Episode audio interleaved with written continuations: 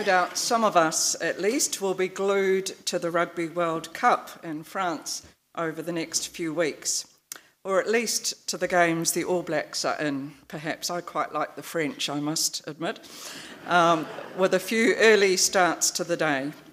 And then next year, of course, there's the Paris Olympics, and then who knows when or where the next Commonwealth Games might be. Now, I don't know about you, but one of the things that I uh, really, at times I really feel for athletes or swimmers or whatever in a race is when they have a series of false starts. You know, you feel all sorts of things for the one that's fallen in the pool or taken off from the blocks too soon. Um, and the tension builds each time the race is restarted. The reality is that in life, many of us have, at one time or another, had a false start. We get it wrong, just as Peter did in our gospel. But the good news is that with God, there is always that possibility of a new beginning and a fresh start. So today, our reading from the Hebrew Scriptures takes us back into the story of Moses. Uh, we all know of him as the baby, rescued from the bulrushes, brought up in the court of Pharaoh in Egypt. Now we suddenly find him 400 miles away living in the desert of Midian, now a part of Saudi Arabia. So, what has happened? Well, Moses made a false start as an adult.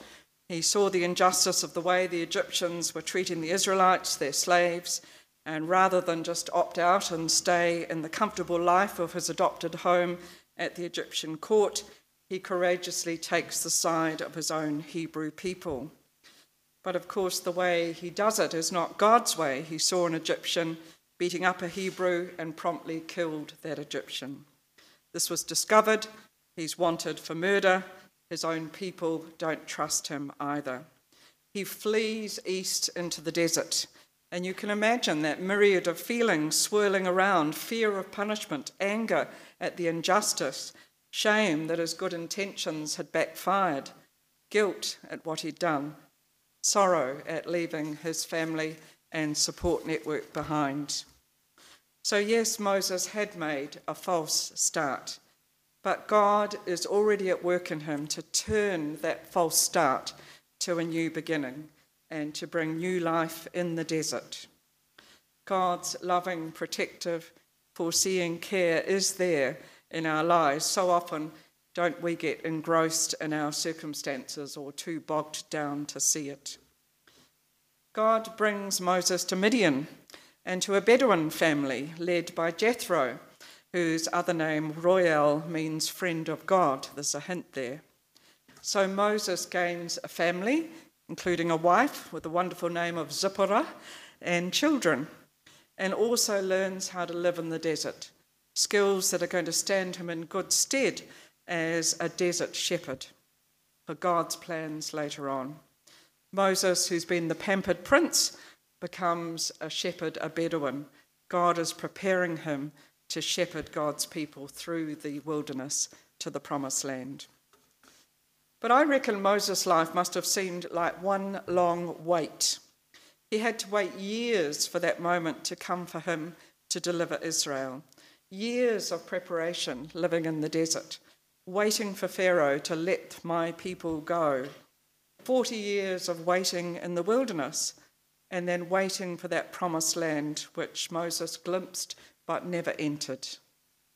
But through all that, Moses himself was prepared and changed, and he learned that God is not an instant God whom we can manipulate at our beck and call, but rather when the time is ripe, when we're faithfully going on with our lives, God takes that initiative and comes in power.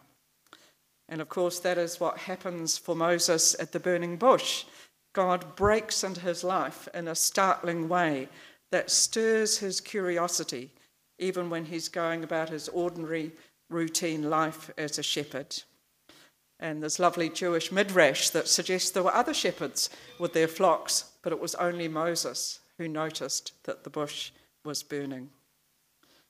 God can do that for us too, perhaps not with a burning bush, but keep your eyes open for God breaking into our everyday life and routine Just when we think we've got it all sorted and under control, look out. But God does it not to play games with us, but to challenge us, to call us to grow, to walk on in our journey of faith. At the burning bush, God gives Moses just a glimpse of power, holiness, glory. But it's enough to knock the socks off Moses, or should we say the sandals. Moses realizes just who this God is who is calling him.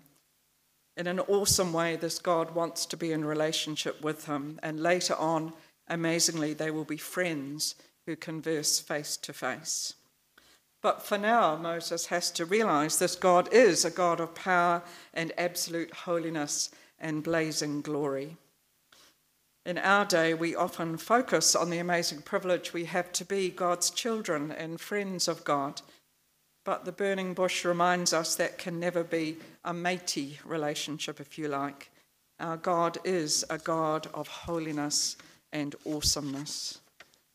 And Moses' image of God needed to be stretched like that to see God's power, because God is going to call him and commission him to a task for which he now feels woefully inadequate to lead those people out of slavery from Egypt. And now we can see that Moses has changed from that arrogant young prince who threw his weight around and got into deep trouble when he tried to do things in his own strength. Now he's all too aware of his own shortcomings and inadequacies. He's on his way to becoming, as he's described in the book of Numbers, the humblest person on the face of the earth. But at this stage, all we hear is that he's full of excuses why he can't respond to God's call. And I wonder, would we have been any different? We too can protest, don't we? God is asking more of us than we can possibly manage when faced with a new task or something that happens in our lives.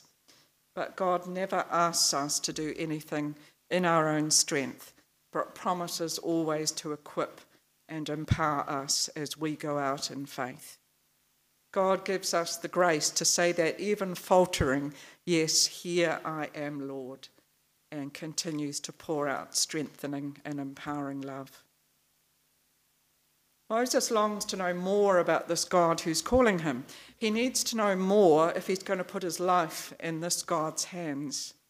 And he knows too that the people of Israel are going to want to check out that this God that Moses is now talking about is indeed the God who's been involved in their history up till now, the God of their forebears, of Abraham and Sarah, Isaac and Rebekah, Jacob and Rachel.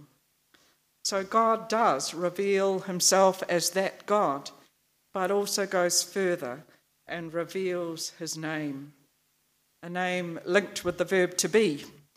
And the nearest we can probably get in English is I am who I am. So it's a name which is at the same time full of changeless certainty, but also mystery. It's a name full of strength for the present, but it's also got future hope within it. You can also translate it in the future tense I will be who I will be. So it's saying something about, pretty powerful, I think, about God's eternal ability to be whatever a situation requires. And I find that enormously comforting. God is totally dependable for the present and for the future, every time, every place. We think that name, I am in Hebrew, was probably pronounced Yahweh, it's a bit like a breath. But for the Jews, it was and still is considered a name too sacred to pronounce.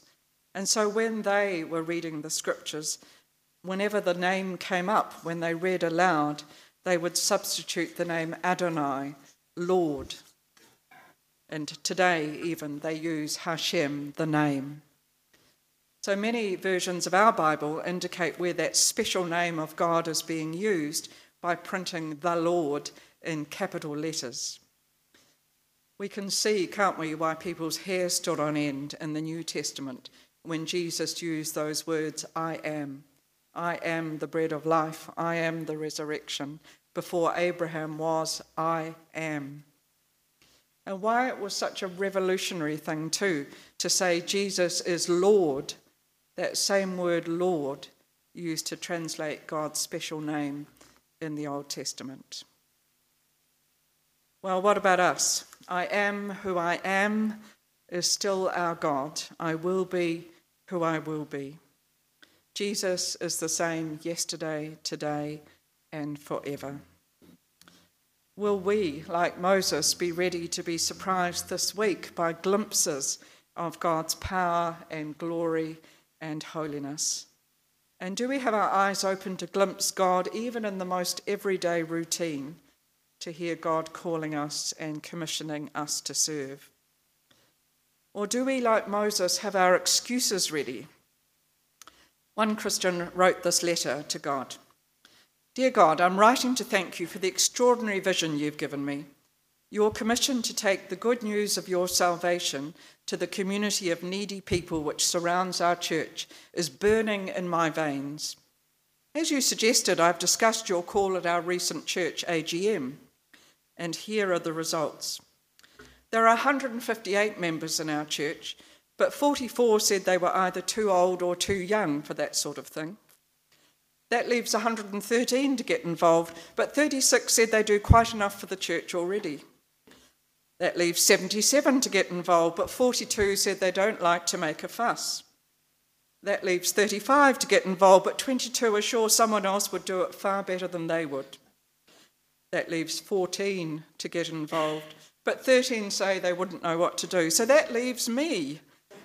Where do we start, Lord? Your loving servant, me.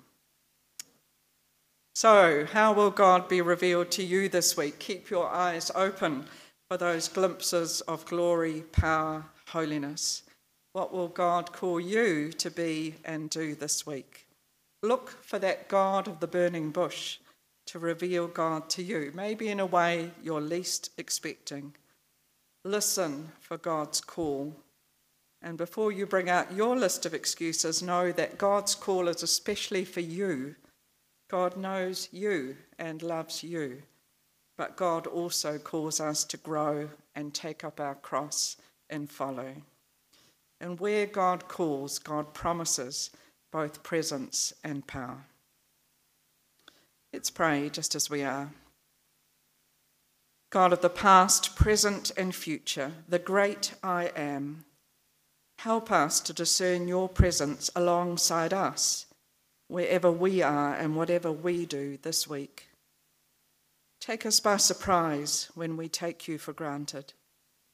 Give us grace to hear your call and the courage to respond in obedient trust that we may walk with you and follow you forever. Amen.